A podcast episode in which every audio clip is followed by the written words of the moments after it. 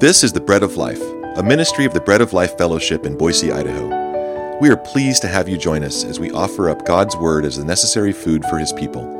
The Word of God finds its fullest expression in the person of Jesus Christ. May He be exalted before you today. Now, here is our speaker, Joel Van Hoogen. Psalm 32 is dedicated to rehearsing the joy found in forgiveness, to get to that triumphant joy in your life, you'll find that it doesn't come by making excuses for your sins. It's not found in any therapies for those sins, but in an honest confession of your sin before God.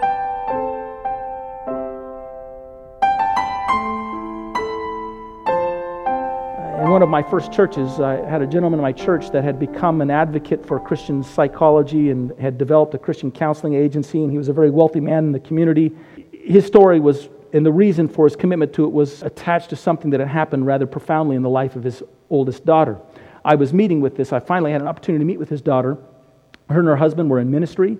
She was a lovely young mother, and she shared with me that how for years she had suffered with an eating disorder, an eating disorder that was so profound and so uh, taken hold of her life that on more than one occasion she had to be in the hospital and she almost died on a number of occasions. But now, God had brought complete healing. There was a sign in every way that she had totally recovered from this disorder in her life and that she was growing and she was developing. And well, the story behind it was that her father had tried to get her to all kinds of various therapies to find some deliverance and rescue from this malady that was affecting her to no effect.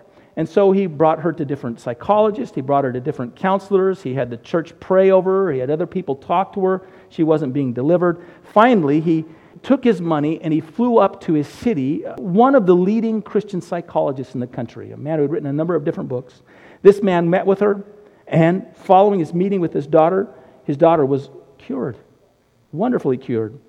She recovered completely. And the father used her recovery as an example of why the church needed more professionally trained therapists within it to help people recover from their various syndromes.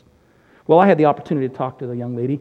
I asked her to share with me her story of meeting with that psychologist. What happened when you got together? She said that, well, he sat down with her, they met together, and he simply asked her one question, and it was, Please tell me how this disorder began in your life. When did it begin? She told him that it began when she was in high school. He then asked, Why at that time? What was happening? Why did it begin when you were in high school? She told him that it began because in high school she wanted to look good for other people. She wanted to get in with a popular crowd. And so she continued to do these things and started doing these things in order to look a certain way and to get the attention of the crowd and be popular. And at that point in the conversation, he said, Well, let's just stop right there. And he began to describe to her what she was explaining to him of the sin of her pride, the sin of vanity, the sin of the love of people's praise more than the love of God. He began to go through those sins in her life, help her identify it with her, and told her until you find forgiveness and you forsake those sins in your life, you'll never find healing in your life. It was self centered and it was self focused. You haven't lived for God's forgiveness or God's glory or God's life whatsoever. So he led her to go through other things in her life, and at each point in time, he said, When did it begin? What were you doing? What was happening? And he traced it back to a sin in her life that needed to be confessed. He laid it all out before her and then he said, Well, why don't you go home and think about that? He got on a plane and flew out of town. She went back to her home. She went into her room. She began to think about those things. Something else happened. The Spirit of God came upon her as she began to consider all these things as sins. And He broke her heart. And she began to grieve for her sinfulness and her selfishness. And she poured out her life before God, asking for His utter and complete forgiveness. And well, then she was wonderfully delivered. Now, that's a good therapy. That's a good answer. That's where the joy and relief of forgiveness comes. The blessedness of forgiveness comes after an honest recognition of sin, after you've gained a burden for that sin through the Holy Spirit and sorrowed and felt the sorrow and misery of that sin. Not for the condition of the sin itself, not for what it's brought upon your life, but for what it has done in being in rebellion and turning from a living God who loves you and gave his life for you.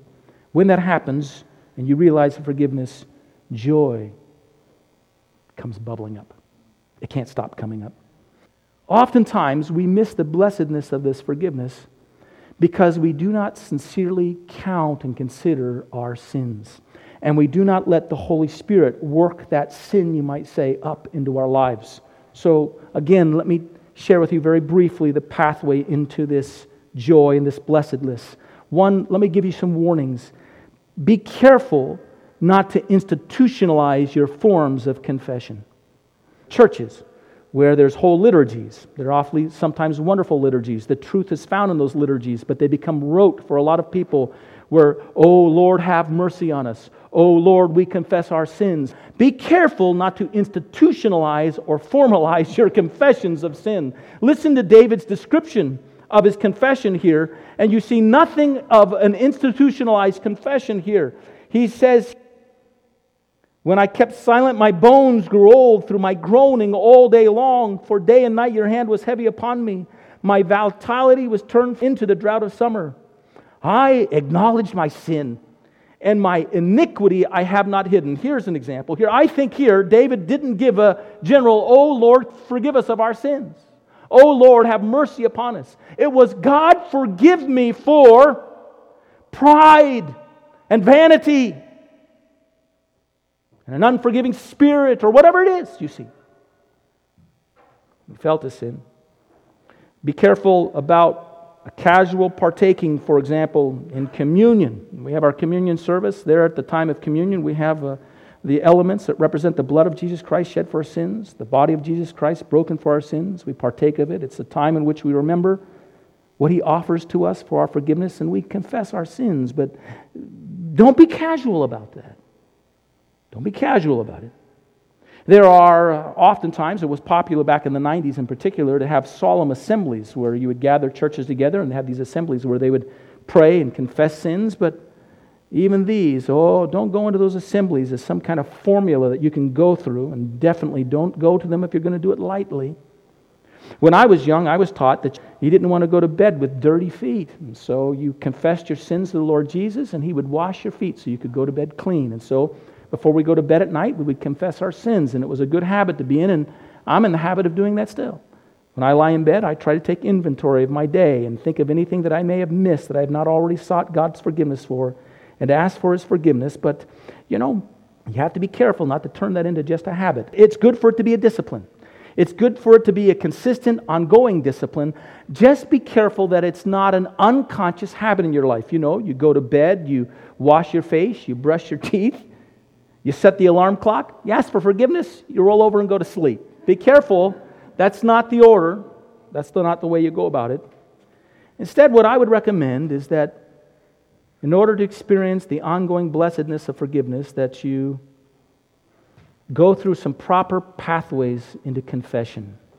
Let your heart be broken. Let your body in those private moments find the position that's equal with your words. Make it a habit, not a mindless habit, but a conscious habit, to at times get on your knees and get on your faces. The publican beat his chest. Try it sometime. Instead of in our churches trying to work up some euphoric experience, right? Maybe what you ought to do on your own at times is go with the Spirit and try to work up a proper animosity for your sin, a proper and appropriate reaction to the defiling nature of your sin. Cooperate with the Holy Spirit when He's wanting to convict you of your sin and when He's grieved by your sin, and work up a good cry with Him and grieve with Him. Again, not in a perfunctory way, not in a melodramatic way just as an act of cooperation in what the Spirit is wanting to do. Develop in your life a repulsion for sin. Develop in your life something of an animosity for sin. As I said before, when you confess your sins before you go to sleep at night, as you strike upon them, roll out of bed and get on your knees. Ask for forgiveness and cleansing. Find it James gives us some instructions like that. For a moment, let's go there. Let's go to the book of James. To think that James is speaking here in just strong language about just changing our attitude is wrong. No, James is actually encouraging us to take some action when it comes to our sins. It's in chapter 4 of James. Verse 7, he says, Submit yourself to God and resist the devil, and he'll flee from you. Draw near to God, and he will draw near to you. Cleanse your hands, you sinners. Purify your heart. Basically, he says, when you're dealing with your sins, if you're going to address it, get away from it, among other things. If you're going to mourn something, don't mourn with it cradled in your heart. Mourn for it from a distance. Be afflicted and mourn. Now, who afflicts you? Afflict yourself. And mourn and weep. Let your laughter be turned to mourning and your joy to heaviness. Humble yourself in the sight of the Lord, and He will lift you up.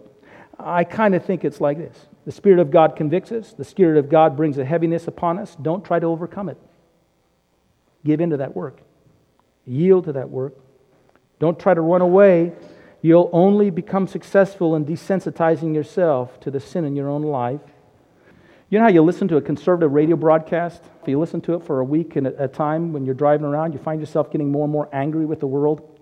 You find yourself getting more and more angry with the political scene, more and more angry with where the world's going. I would suggest to you that you stop listening to things that make you angry at everything out there. right? Start listening to the voice of the Holy Spirit as He speaks to you, and let Him deal with the issues in your own life and develop a sense of animosity and vehement repulsion for those things. That's probably a better way. Now, why am I saying all this to you? Why am I giving this advice? Look at, I'll go back to the church again. We have sought to gain our currency with people by promising them that the gospel meets their felt needs. The, the mantra of the church has been find a need and meet it, and you'll grow and you'll develop. And as a result, we have created an environment of people in evangelical churches who have been cultivated by fashionable needs, and they've lost sight of their deepest need of all, which is to live in forgiveness and to be forgiven. And then we've tried to provide them with outlets to feel good about themselves, and we denied people the one place where they find great joy. It's in being forgiven. It's being forgiven and having your sins washed away. That's where you find it. Pastors have a problem. People come to us sometimes miserable, and we, as pastors, shepherds, want to help them get over their misery. We have it as parents. Our children are making bad decisions. You can just see they're getting more and more miserable. We want to make them feel better. We'll play a game with them. Well, let's play Parcheesi. Let's do something to feel better. And, you know, sometimes the better act of a parent is to let your kid feel miserable. Sometimes the wiser act of a shepherd is to leave an individual under the weight of their sin, but to tell them where the relief comes, where the answer comes, where the great joy may be found. You search your sin out. You let yourself become miserable by the hand of the Spirit upon you, but don't stop there.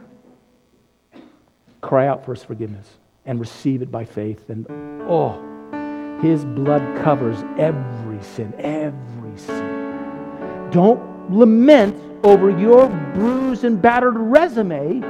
Think about your sin and what it's done to him who has paid the price for it. Lament for that reason and bear that weight. It's a far greater weight, by the way, but all the forgiveness when it comes. There is no greater song heard, filled with greater joy, than the song of the forgiven. May God fill you daily with that song. This has been the Bread of Life a ministry of the Bread of Life Fellowship in Boise, Idaho. For a copy of this broadcast, just call us at 208 331 4096. Until the next time, may the Lord bless you